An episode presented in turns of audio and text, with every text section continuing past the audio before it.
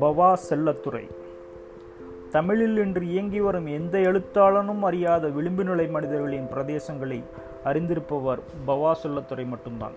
பொதுப்பார்வையின் வெளிச்சத்தில் படாத வேட்டைக்கார நரிக்குறவர்களையும் இனத்தொழிலாக கலவை கை கை கொண்டிருக்கும் உப்புக்குறவர்களையும் எலி பாம்புகளை வேட்டையாடிக்கொண்டு உபதொழிலாக வீடு புகுந்து திருடும் இருளர்களையும் கிணறு வெட்ட குழுவாக வரும் ஒட்டர்களையும் இவர் கதைகளைத் தவிர வேறெங்கும் காண முடியாது. இவரின் கதையுலகில் நுழைந்து விட்டால் எதிர்ப்படும் வினோதங்கள் எல்லாமே அபூர்வமானவை.